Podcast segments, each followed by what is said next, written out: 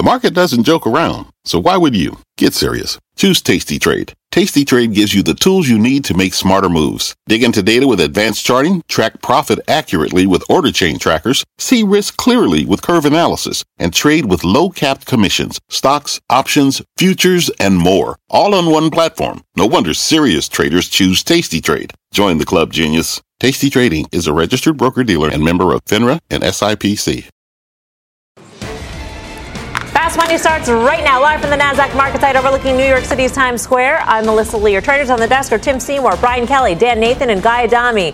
Stocks making a major reversal, but one top strategist says despite the move today, this market rally is still at risk. He will explain why. Plus, check out the semis getting slammed today, down nearly 2%. One top technician says there are two names in the space he's buying right now. He'll reveal those picks. We start off with the stunning market turnaround today. Stocks selling off early in the session following a tweet from President Trump about increasing Chinese tariffs, escalating the stakes in the trade talks with China. But stocks climbed their way back and jumped into the close uh, on reports the Chinese delegation will still travel to the U.S. for trade talks this week. And we just heard we are expecting some sort of update from Tre- uh, Treasury Secretary Mnuchin shortly, so we will keep you updated with the very latest. In the meantime, is today's action proof that this is a buy the dip market, Guy?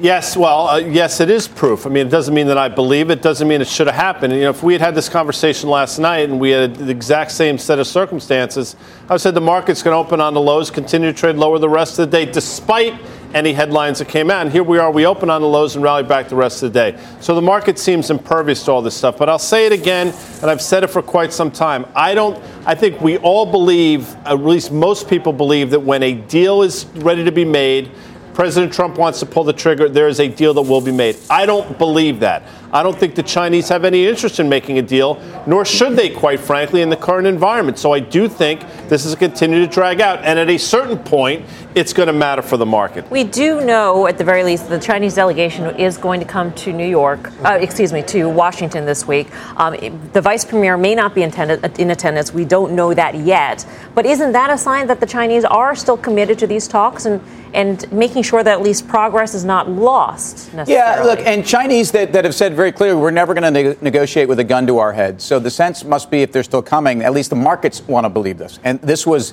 the really the breakneck rally into kind of the second half of the day after meandering some of the morning. So yeah, if you want to follow those you know those dynamics at work, um, I, I, kind of agree with guys uh, you know kind of eventual dynamic with the market, but I I, my, I would take the other Sorry, side. Sorry guys, we got breaking news out of Washington. Let's get to Kayla Tausche for the details. Kayla. Bye. I just left a meeting uh, with the U.S. Trade Representative Ambassador Lighthizer and the Treasury Secretary Melissa, where they confirmed that the increase in tariffs will go into effect uh, Friday at 12:01. So at the end of the day on Thursday, Ambassador Lighthizer saying that he is going to be putting out the paperwork to effect that in the next day or so. They said that over the weekend there was a substantial retreat on behalf of China, where they backtracked on commitments that underpinned the entire deal. Uh, the Treasury Treasury Secretary called it a big change in direction uh, in a process that he said had been making substantial progress.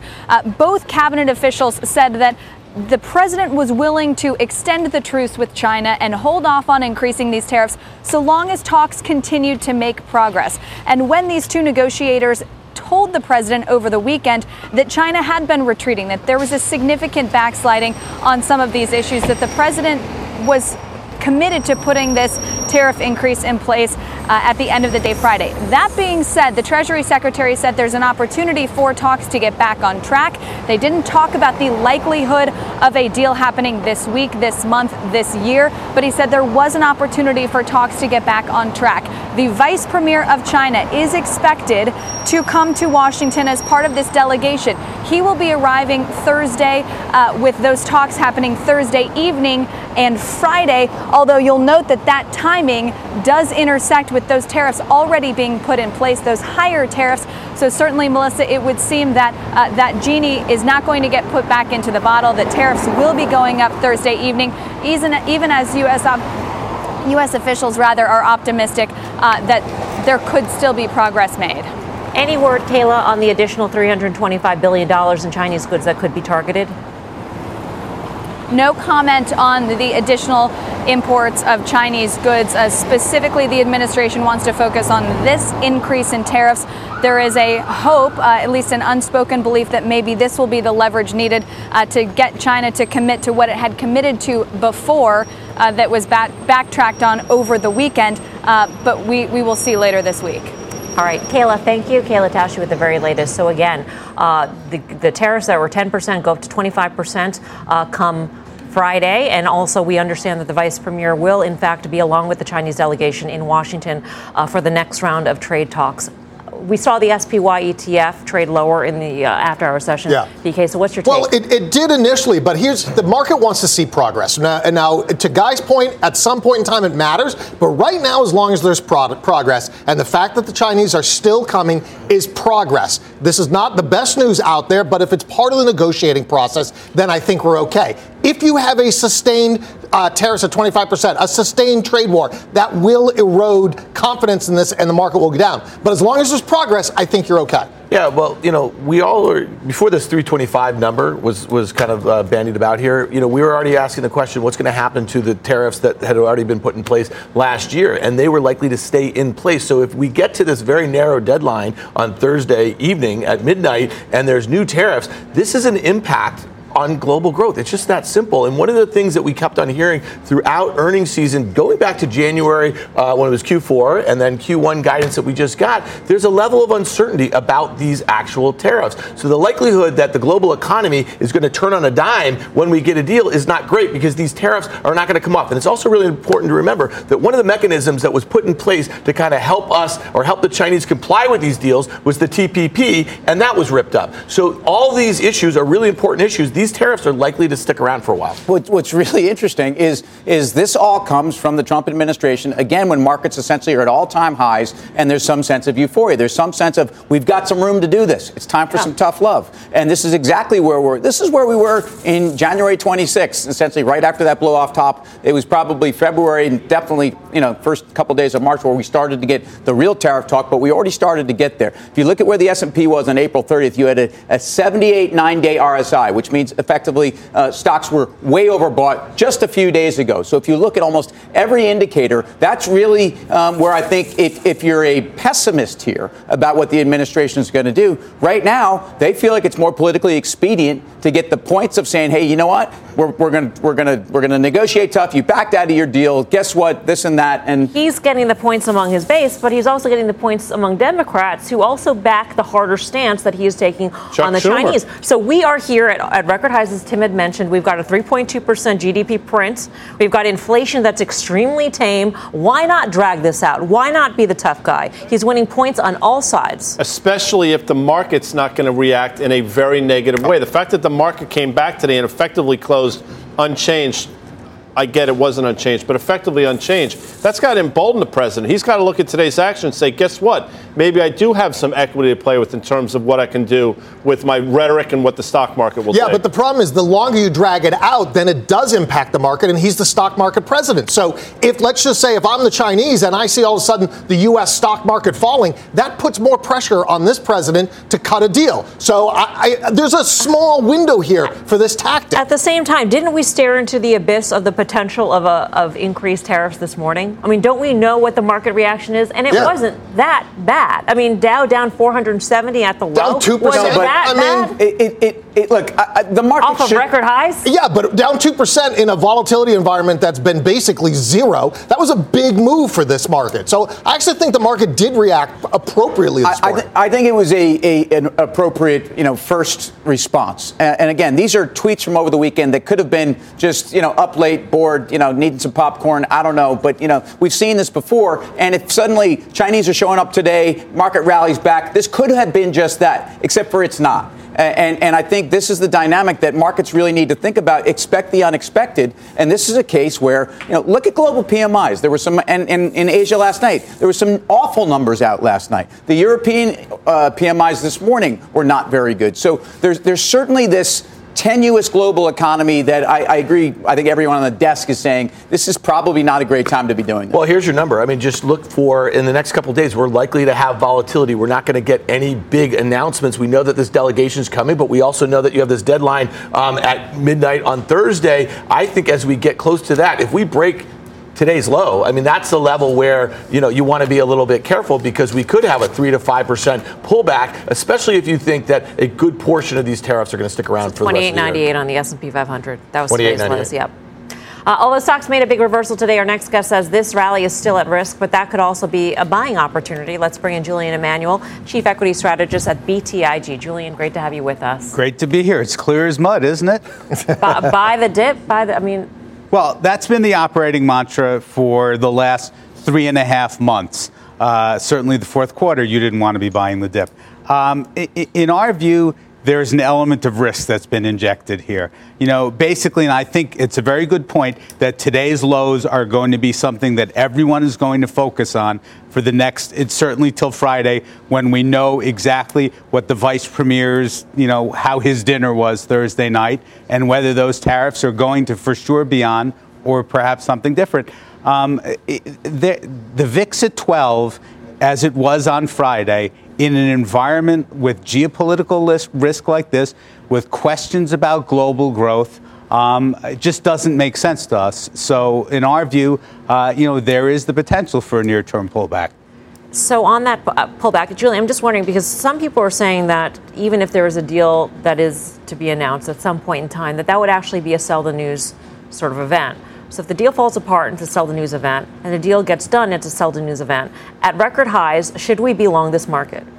Uh, if you're a long term investor, you want to basically not look at the screen and sit and stand pat because the one thing we do know is that volatility both upside and downside and you know if we go back to the last you know 6 months ago we've seen plenty of volatility downside and upside there's going to be more volatility but ultimately, what we actually think, uh, if you're President Trump and you want the Fed to cut rates, you're going to put more tariffs on. That's going to dampen global growth. That's going to increase the probability that the Fed may be forced to become incrementally more dovish. So, Julian, I wanted to pick up on that point because in your notes you were saying we might get two rate hikes or rate cuts out of the Fed. Is that two this year? Yeah. Do you think? And the market's not pricing that at all. So, what happens to the equity markets with two rate cuts? Well, again, it depends on the path that we go to to get there. The Fed has made no secret about the fact that it's concerned about low inflation. And moreover, when we get the eventual downturn, and part of what concerned us over the weekend was seeing talk of, oh, the you know the slow growth environment has has made the probability of recession non-existent in, in, in the near future. And that's the kind of dangerous, it's different this time talk that we don't buy whatsoever. Uh, but the point is, is that what you want to do is create a bit more inflation because it's going to slow down as the economy slows down. And in fact, we've already seen that over the last year when you think about the global picture in general. So, from our point of view, either the GDP slows down a bit, we're already looking like it's a one number in the second quarter. And I'll tell you what, it's not going to be a two number if these tariffs go in on on Friday, for sure. Um, you know, you combine that with the concern about inflation, and we think the Fed makes, a, there's a very interesting case for the Fed to go twice. And if you go twice this year, you're out of the way if there really is a downturn coming into an election cycle. But, but Julian, so if, if we get two Fed hikes, sorry, cuts, we, we have a dynamic here where oil and copper both rallied today. That makes sense to me on some level. Um, but how do you explain the dollar, which has been, you know, arguably trying to break out? And and and that would be to me more about central bank um, divergence once again. Um, actually, if you look at a two-year chart on the dollar, it's, it's not a chart I would want to short. Uh, look, we, we agree. Um, in, in, general, though, if you look at yes, the dollar has been trying to break out. It's a very muted breakout yep. within a pretty tight range.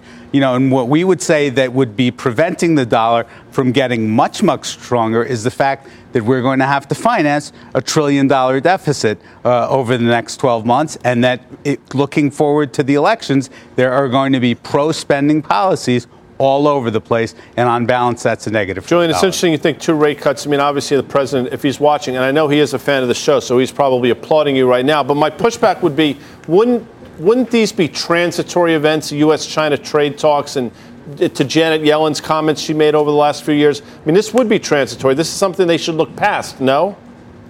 It, it, really depends because I think one of the things that surprised all of us is if you look at it, the numbers have picked up in China over the last several months. Stimulus is working, which is also, by the way, a reason that China may decide to get tough and just say, okay, let's see what happens. But the problem is, is we all thought there was going to be lots of flow through to Europe, and we haven't really seen that and that's a concern for us. Last quick question 3,000 is your target? Yes. So, do we need the two uh, cuts in order to get to 3,000? Uh, n- not necessarily, but we need either that or China to work out, or heaven forbid, Brexit to work out. Okay. Julian, thank you. Thank you. Julian Emanuel of BTIG. I think it's important to remember, you know, in the throes of that sell off in Q4, we also had an unforced error by this administration who got a little temperamental and walked away from a deal, and the government got shut down. That was something that, again, so into this trade war, we had what was supposed to be this tailwind from these tax cuts the prior year, unforced error, walk away. We've seen this time and time again. We saw it in North Korea, just walked out of a meeting in Singapore. These are not the sorts of things that get ironed out very quickly. I would fully expect a deal not to happen this week, and this is going to be part of the rhetoric. So with the S&P up 17% on the year, the best case scenario, if you are a bull and you want to get to his target, which is above the prior highs, is that we come back in, maybe towards 2,800. You chop around a little bit, and then you get a scenario for a breakout to new highs into an election year, which we know are usually pretty strong. Look, for you know, J- Julian talked about long-term investors and how they should approach this. I, I totally agree with that. Um, if you're not that, um, you know, follow the playbook that makes a lot of sense to me, which is semis are going lower. Um, Apple's probably going lower. Anybody who seems like they're dependent upon a China trade right now, Alibaba, look at the, the, the disparate underperformance of Alibaba, even though I would argue they're not a global trade company. Those are the trades in the next couple weeks to me that probably you could continue to lean on. You throw industrials in there? Uh, in, in, terms of selling, yeah, but I, we started this whole segment with is this a, do you still buy the dips? And I think for the longer to medium to longer term investor, yes, you do, because to Julian's point, what happens if we get a weak stock market? What happens if we get a weak global economy? We get a Federal Reserve that's going to be much, much easier, and that's going to force money into stocks. So let's talk about six, 12 months time frame going into the election year. That's going to be the bullish part. In the meantime, I totally agree with Dan. I, you know, there's a non trivial chance that we sometime this this week find that the U.S. has pulled out of these talks or China's not getting on the plane or something like that. And I do think that could cause a pretty significant downturn in the short term in the market. More than what we've seen below today's low? Should have been today. I mean, it really should have happened today. I was surprised. I mean, I, I would push back in BK. I thought the market should have been a significantly lower, given, to your point, the run we've had over the last two and a half, three months. But I think going back to what Tim said about the semis, I agree. I think a name like Texas Instruments at 116 is giving you a huge opportunity to get out of the stock you've been long and even go short if you want to, because this stock to me is too expensive. Speaking of semis, coming up despite this market pullback, semi is still sinking today. Top technician says this could be your chance, your best chance to buy the group. We've got the details. Plus, the Boeing fallout continues. The stock under pressure as more details drip out about what the company knew and when. We've got a special report. And later, Lyft gearing up for earnings after what has been a rocky road for the ride sharing company since its IPO. We'll tell you why traders are betting on more roadblocks ahead. We are live from Times Square in New York City. Much more fast money right after this. The spirit of performance defines Acura, and now it's electric. Introducing the all electric ZDX, Acura's most powerful SUV yet. While what powers their cars may change, the energy that makes Acura never will. Crafted using the same formula that brought them electrified supercars and multiple IMSA championships, the ZDX has track tested performance that packs an energy all its own with a premium Bang & Olufsen sound system and up to 313 mile range on a single charge and a Type S variant with an estimated 500 horsepower, the ZDX is everything they said electric could never be. It was built with the driver in mind, just like Acura's been doing since the beginning. We could talk all day, but the only way to experience this electric performance is to drive it yourself. Unlock the energy and order yours at Acura.com. Welcome back to Fast Money. Check out shares of Boeing under pressure today after a new report suggests the company may have been keeping airlines in the dark about a key safety issue with the 737 MAX. Phil LeBeau joins us from Chicago with more on this developing story. Phil.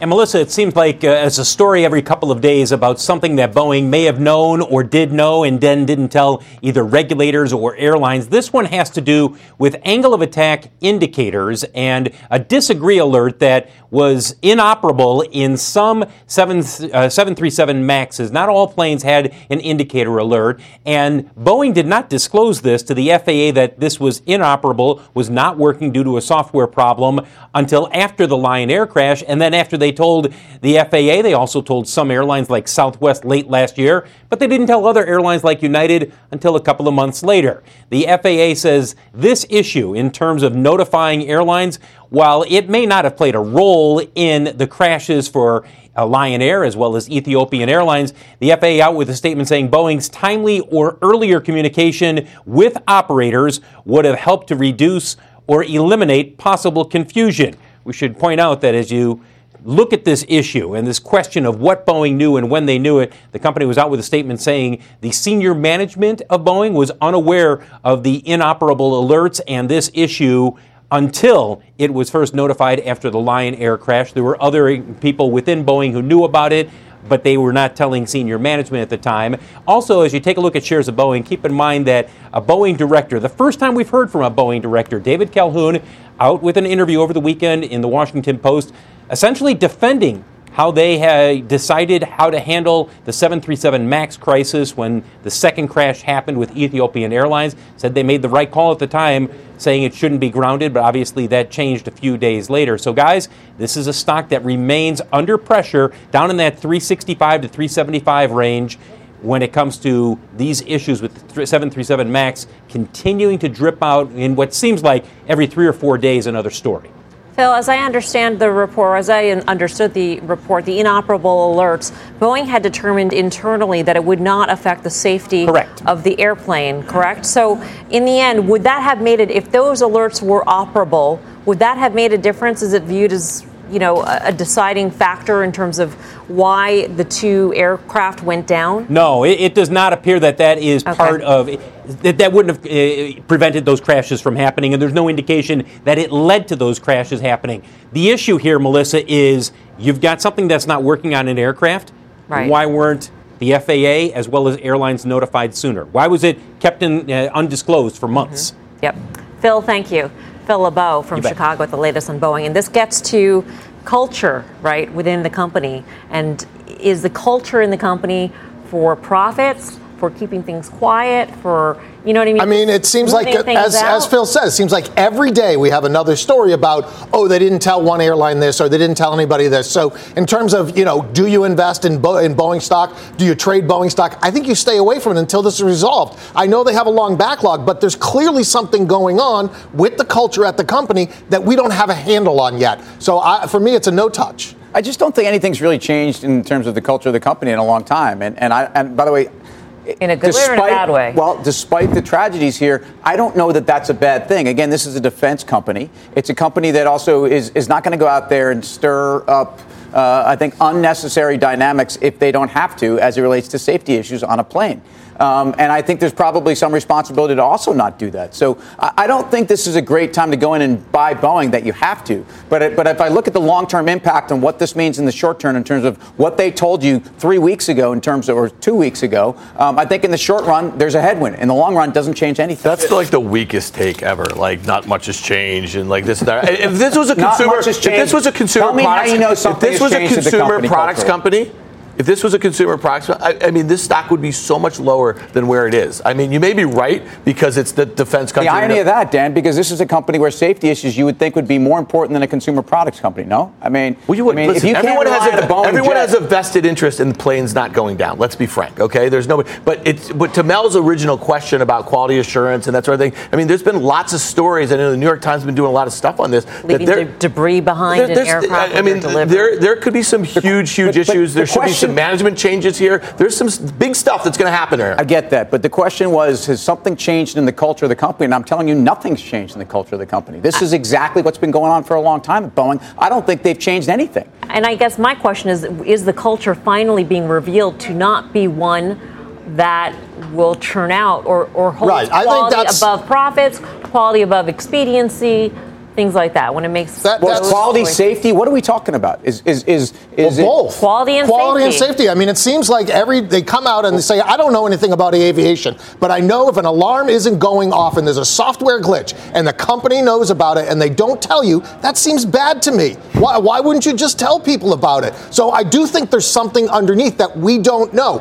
In my view, there will be a time to buy it when everything looks horrible and this all comes out and there's a management management You change both like that. disagree, but agree on how to trade this. Yes, Just I think that's it. probably Got right. Yeah, I'm not an apologist for Boeing, but I mean, I think the headlines that we're talking about read much worse than the actual story. If you look, I mean, they didn't think they didn't think it was Right. a safety concern. I don't work for Boeing. You know, it seems Another weak Right. take. What are you talking It's about? They didn't Change change their their culture. This I company is, is facing uh, the combination of billions of dollars in fines and lawsuits. It's going to go on for Let's years and and years.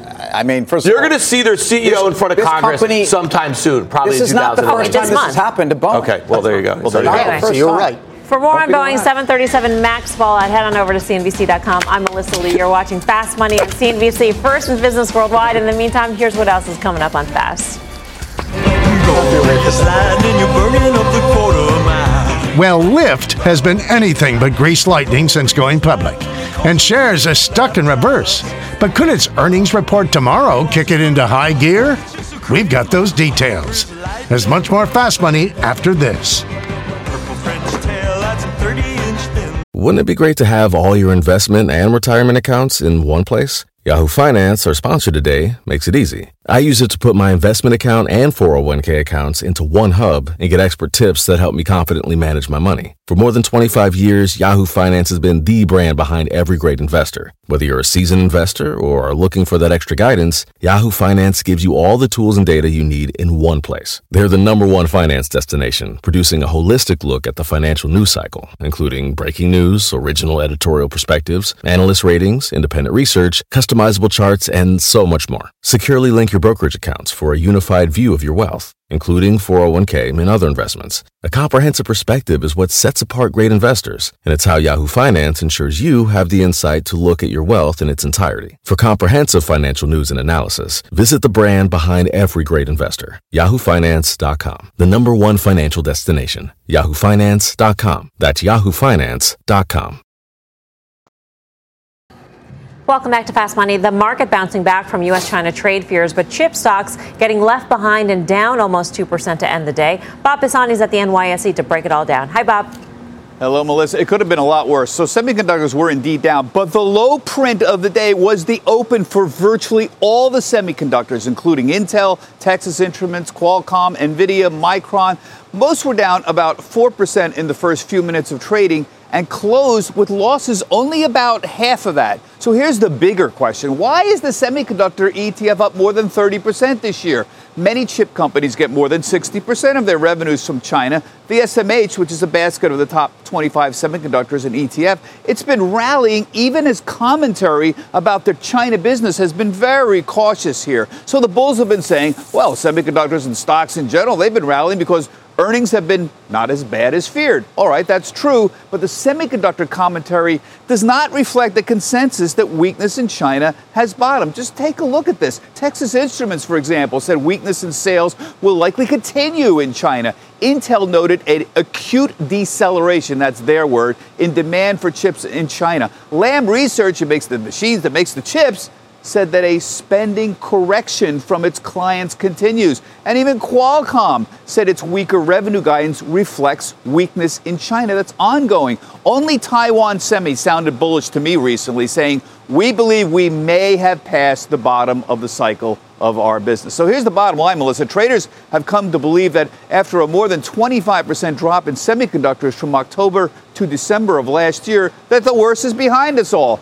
But a lot has to go right for that to be true, including a bottoming in the Chinese economy and, separately but related, the conclusion of a trade deal. Back to you, Melissa. All right, Bob, thank you. Bob Pisani at the NYSE. Dan Nathan. Oof, um, that was a lot. Bob nailed it as far as guidance was concerned when you think about it. So the question is, why is the SMH the you know which is made up 35% is Intel, Taiwan Semi, and Qualcomm? Why is it up 35% in the year? Well, it got nailed. Uh, you know, and it really underperformed last year. Got nailed at the end of the year. I'll just make one point. We talked about this last week. A lot of people have been pointing to Apple and what they had to say about China and how much that changed versus their pre-announcement in January. And I'll just tell you one thing. You and I were talking about. It. I think you brought it up on the show last week. They got the benefit from. Uh, Uh, the Chinese government getting rid of the VAT. They discounted their phones dramatically. It seemed like just kind of a reset of just a massive drop off at the end of last year. So to me, I wouldn't be taking the Apple data point over what Intel and Texan told you directly. I think Qualcomm's its own animal. I don't think this quarter is indicative of what they're going to be a year, a year and a half from now with this 5G thing, although who knows when it's coming. I'm ready for it. I just Yeah. want you to know 5G, now. But I will know tell what that you. is. I do know the 5G rollout is going to be Yeah. tremendous. It's not just one more than four. It's like an exponential thing. I don't want to get too granular here, but you know what I'm talking about. Don't worry, That you won't. said, Texas Instruments at 21 times next year's number, when they told you things are slowing down, off a double top from January of 2018, in my opinion, is a sale. Sorry, sounding all charty there. Very charty. I Our like next the guest says if history is any indication, this could be the perfect time to dip into chip stocks. Oppenheimer's Ari Wald's over at the Plasma with the details. He's an actual chartist. Ari. Oh, oh actual chartist. Hi, Melissa. Yeah, uh, put us in the bullish camp here. That we are of the view that this uh, pu- pullback in semis, uh, even if it were to continue, continue is viable. That uh, that the worst is behind, and that we are in the early stages of a new upcycle. That's what the charts argue for. Here's what I'm talking about. Uh, now, looking at the semiconductor ETF, SOXX, the cycle I'm talking about is a 20% decline followed by a new high above year long resistance, where you're moving above a prior peak from at least a year ago. Now, we've had this uh, a few times. We had it in 2011. The new high came in 2013. This was followed by uh, uh, almost a two year rally into the 2015 peak. Another reset in 2015, 23% decline. Breakout in mid 2016, terrific rally into 2018. Now, there's no way to know if the trajectory is going to be the same, but here's a very simple rule. Assume it will be the same as long as you're above the breakout level. As long as you've we've cleared the resistance from 2018, it's about $200 on SOXX. Assume this is a new upcycle. Two names we like here. First one is Broadcom, ticker AVGO. This has been the steady leadership name. This is a stock that bottomed the head of the market. It made a lower high. This was December right here when everything else was in absolute free fall. And it really broke out to the upside ahead of the market as well. That breakout point 285 now support. This is leadership. This is momentum. This is the type of stock that historically has outperformed the benchmark. Stock you want to own. Uh, next on our list, Lam Research, LRCX. Hasn't broken out yet. Still is a pre breakout idea, still below resistance from 2018. But it has cleared an important level that I think you want to keep uh, an eye on. 198. This was the breakdown level. Going back to last summer, we, there was a, a break in trend. We fell below the 200 day moving average at 198. Now we're back above it. I think that's meaningful. I think at the least the trading action should be considered positive while we're above it. We have a uptick in the 200-day moving average, some higher lows there. We have a bearish to bullish reversal here. Semis, it's broadly based too. It's it's not just these names. It's really across the board. Something's going on in semis. You want to participate. This is a new upcycle, is our take. So there is an argument, Ari, that semis are an indicator of the market direction, that somehow it's a leading indicator. So if you think it's an on, on an upswing, does that necessarily mean the markets are looking okay too? That's our take on the market as well. That participation is is broadening globally. We're, we're seeing better uh, improvement in global equity markets, and, and it's been the right areas as well. Semiconductors, industrials turning up. I think after that small bear market in the fourth quarter of 2018, uh, markets breaking out to the upside. This is a new bull cycle uh, based on our work. Ari, thank you. Ari Wald of Oppenheimer. New bull cycle. Brian Kelly. Well, it's interesting. To me, the semis are ground zero for everything we're talking about. Bob pointed out about how there's been a deceleration in earnings and all that, yet the stocks are going higher. So market participants are anticipating this turn here. If you take the semiconductors, overlay them on PMIs, you get a pretty good uh, leading indicator in the semis. So watch this sector as long as, as Ari said, they don't break these breakout levels. In SMH, I think it's like uh, about 112 and a half. That's your support level. As long as you you are there and the market continues higher, I think semis are a buy. Well, if, if, you look at uh, Intel, and, and, essentially they absolutely reset expectations. And so the stock's down almost 15% when it's 13% of the SMH or the stocks or whatever you're looking for. Uh, that actually gives you a fair amount of, I think, defensive quality to this thing here. Uh, I think Intel is the stock to own. And on this weakness, I would stay long Intel, not the semis. Still ahead, Lyft skidding into its earnings report tomorrow, down more than 15% from its IPO price, and traders are betting on an even bigger move. We've got the details. Plus, Tesla, 3M, and Zillow are just some of the big hedge fund calls out of the Sohn conference today. We'll bring the very latest from the ground when Fast Money returns.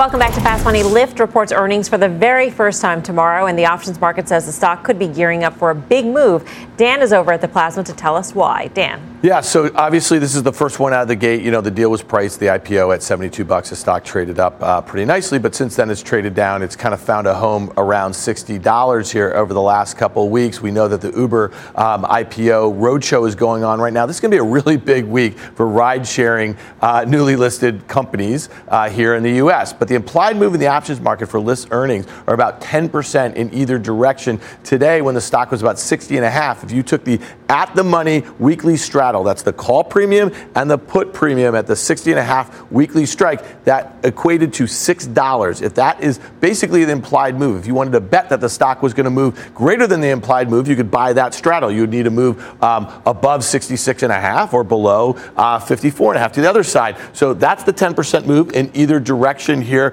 Um, I just want to go and kind of look back at some other high profile companies, IPOs the first quarter that they reported, there were some big moves there after their IPO. Twitter was down 24% after theirs. Snapchat was down 21% after theirs. Facebook was down 11%. And Spotify last year was down about 6%. This is a big opportunity for these companies right out of the gate, soon after they just did their IPO roadshow, to tell investors how they're doing as publicly traded companies. Um, Let's go to this. We know that Lyft just got initiated in the last few weeks by a lot of the underwriters and other banks who weren't on the deal. And overwhelmingly, it was pretty positive 15 buys, 8 holds, and 2 sells.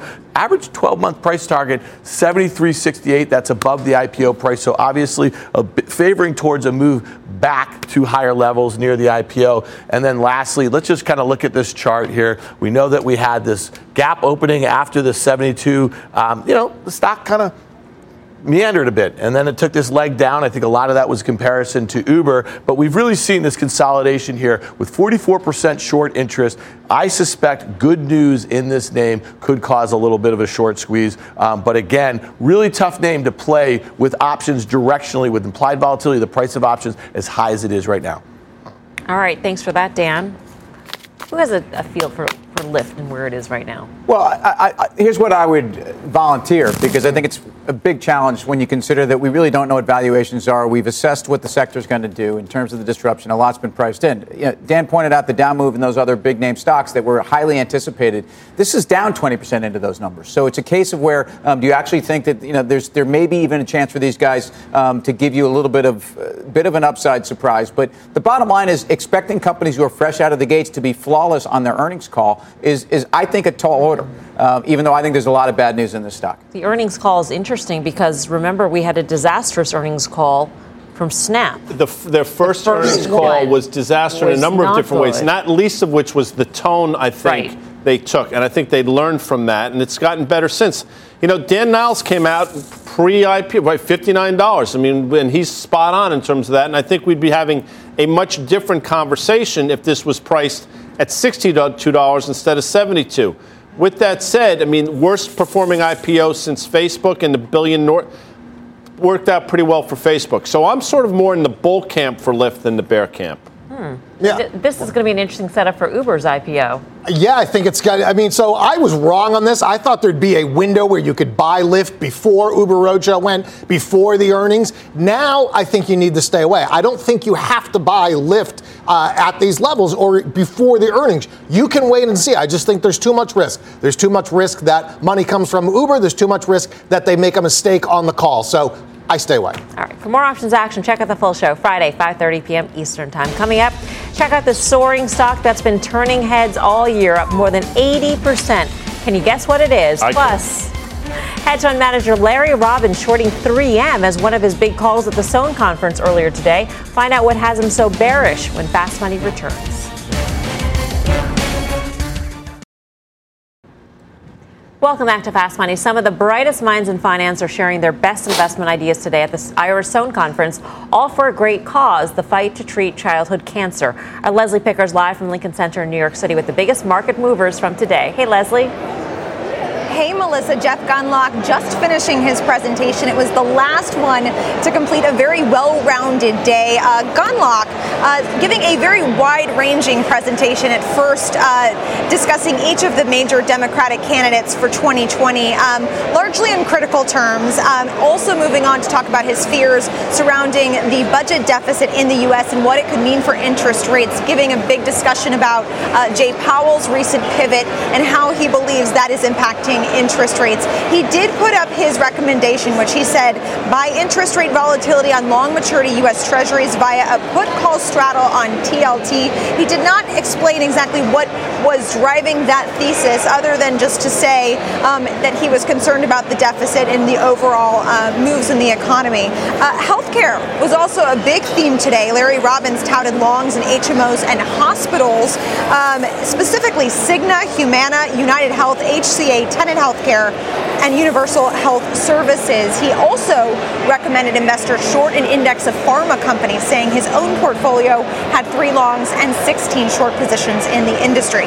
Robbins also caused the stock price of 3M and Chemours to decline when he spoke about their litigation risk that could skyrocket, according to Robbins, related to their exposure to a chemical called PFAS that's known to poison the drinking water and it's part of uh, the chemical compounds that they use in their industrial products. Daniel Sundheim slamming Canadian cannabis. He said recently uh, he started his own firm, D1 Capital Partners, after leaving Viking a few years ago. He was CIO at Viking, and he said that the Canadian cannabis industry is about as close to a bust as Bitcoin was, noting that the sector, the Cana- Canadian cannabis sector, has enormous downside. He also said he thinks Netflix is overpriced, but on Tesla, he said he finds Elon Musk a hard guy to bet against. Now, that stands in contrast with David Einhorn, who spoke earlier today. He's been famously short Tesla for a while. He opened his presentation with a series of Musk quotes, ending with an expletive to describe some of Musk's recent comments about the company's business model. Melissa. Leslie, thank you. Leslie Picker. And it's a family show, so yes, expletive is, is right, but it was horse something. You can fill in the blanks. Uh, Canadian cannabis.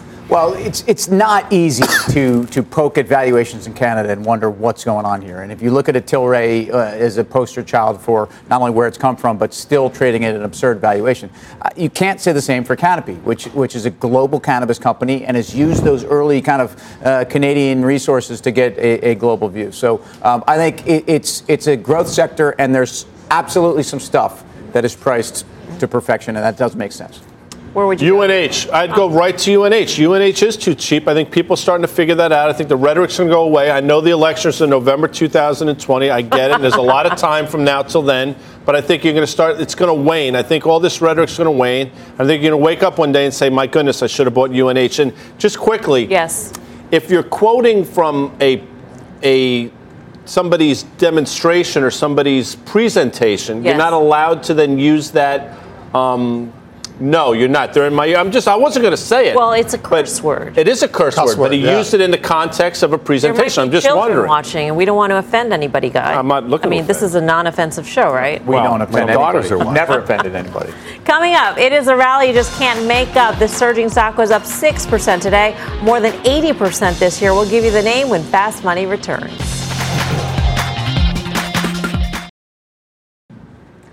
Welcome back to Fast Money. It is our mystery chart of the day. This stock is not only having its best year ever, it's also the top performing stock in the S&P so far in 2019. Hmm. What could it be? Well, Coty. Come on. It is up 6% today at a whopping 85% this year, part of a glamorous rally for beauty stocks across the board. Will Coty's beauteous year keep on? I'll go to Tim Seymour. I don't know why. Well, thank you. Beauty expert. Every- I, I like a nice skin and body care uh, idea here, and I think if you th- think about what's going on in wellness and fragrances and, and the L'Oreal's, Estee Lauders, this has been a two to three year trade. Uh, the margins in these companies are extraordinary. So um, you get to a place here with Coty. This is now almost a ten billion dollar company, uh, and I do think that the sector remains very. light. I mean, the margins um, that these guys are inking right now is something that I think is extraordinary. You know, this is a massive move. I, I don't think. You know, let's follow this company a little bit longer to see um, really how this thing settles in. But I like the space still. I own L'Oreal. So the one thing about this is it has exposure to Europe, which actually concerns me a bit. But these companies, as they grow, they kind of get this um, reflexive quality to them that the growth begets growth begets growth. Investors pile into these things. So I don't think you have to necessarily necessarily sell it here, but be aware that roughly 30, 40 percent of the revenue comes from Europe. Huge short interest in the name. It's obviously had a huge bounce, Yeah. but this stock has been grim death now for the last three years. It was a $30 stock in the summer of 2017. I think, though, you can own the stock into earnings on May 8th based on the short interest, based on the fact that in this environment people will cover. I think you stay long the stock in earnings, you pull the ripcord right ahead.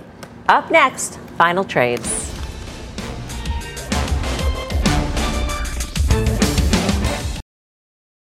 Welcome back to Fast Money. Quick programming note. We mentioned that Double Line's Jeffrey Gundlach is speaking right now or just wrapped up at the Sohn conference. He will be on the halftime report at noon tomorrow, so you won't want to miss that. Time now for the final trades. Go around the horn. Tim. You know, we talked about semis, we talked about Intel. I actually think they set up for a decent second half of the year in data center. Uh, they've got the 10 nanometer CPU coming out. It's also geared for second half. I think there, there's catalyst there. I think the valuation is excellent. BK. Uh, so if you're worried about global growth, you want to stick closer to home. You know what was really strong today, despite the downturn? KRE, the regional banks. I'd look at that one. Dan Nathan. Yeah, Boeing curiously has held this 360 level. That was the gap level from earnings in January. I think it's going to break here. I think you sell Boeing on rallies. Dan was being mean to me in the break. He said I got hair coming out of my ears, which is Do not. you? I'm, no, I don't. I'm getting a haircut. I mean- but that I see. I have feelings too. You know what else has feelings? HCA, too cheap. Good report on April 30th. Buy that stock. That does it for us. See you back here tomorrow at 5 for more Fast Money. Meantime, Mad Money with Jim Cramer starts right now.